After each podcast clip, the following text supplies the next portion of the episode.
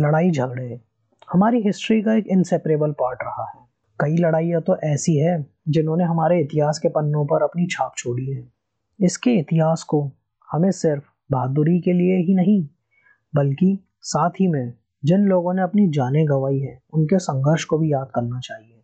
नमस्कार दोस्तों, मैं अंबर। स्वागत करता हूँ आपका इतिहास नोन अनून में।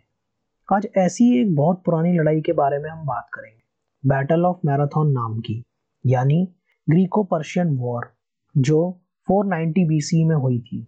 शुरुआत हुई थी 499 बीसी में, जब आयोनिया की ग्रीक सिटीज़ ने पर्शिया के खिलाफ रिवोल्ट स्टार्ट करी। तब पर्शिया के खिलाफ आयोनियंस की मदद करने के लिए सेंट्रल ग्रीस से एथेंस और एट्रिया आगे आई, और शायद इसीलिए आयोनियन रिवोल्ट को खत्म होते होते पाँच साल लग गए। तब पर्शिया के राजा डारियस फ़र्स्ट थे।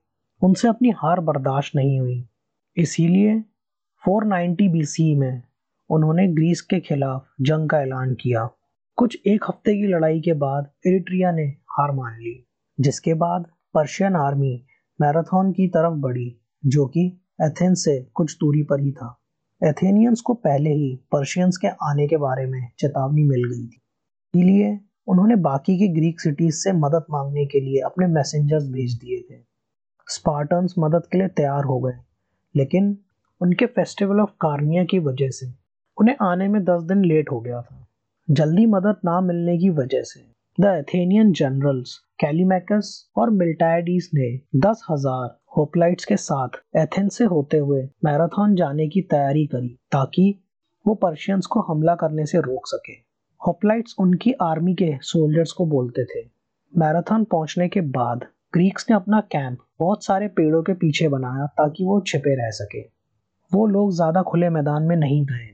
वो वहीं रहकर स्पार्टा का इंतज़ार करने लगे।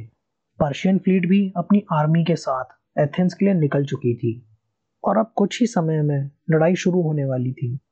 अपनी मदद के लिए ग्रीक जनरल मिल्टाइडीज ने बाकी के ग्रीक जनरल्स को भी एकजुट होकर आने के लिए बोला और वहीं दूसरी तरफ़ ग्रीक कमांडर कैलीमैकस ने भी अपनी कमांड में पर्शियंस को अच्छी टक्कर दी, जिसकी वजह से पर्शियंस भी हारने लगे थे। ग्रीक्स के पास कई सारी आर्मी टैक्टिक्स थी। उनके फॉर्मेशन को फ्लैंक्स बोला जाता था, जिसे हॉपलाइट्स बनाते थे। उन्होंने रास्ते में कई सारे पेड़ गिरा दिए थे, ताकि पर्शियंस आगे ना बढ़ सके, जिसकी वजह से पर्शियंस एक तरफ़ से समुद्र से घिरे हुए थे और दूसरी तरफ़ से हॉपलाइट से। अपनी जान बचाने के लिए पर्शियंस अपने शिप्स की तरफ़ भागने लगे। फिर भी कई सारे पर्शियन सिपाही होपलाइट्स के हाथों मारे गए। कई लोगों का मानना है कि इसमें पर्शियन जनरल दातीज भी मारे गए थे। ग्रीक्स ने सेवन पर्शियन शिप्स पर कब्जा कर लिया था, लेकिन कुछ शिप्स लेकर बचे हुए पर्शियंस भाग गए थे। इस लड़ाई में 192 होपलाइट्स ने अपनी जानें गंवाई थी। इसके बाद भी पर्शियंस हार मानने वाले नहीं थे। पर्शियन कैवलरी एथेंस सिटी की ओर भेजी गई थी, लेकिन उसे भी हरा दिया गया।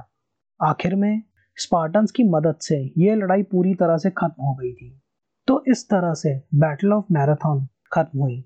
जानिए ऐसी और भी बैटल्स के बारे में आने वाले एपिसोड्स में।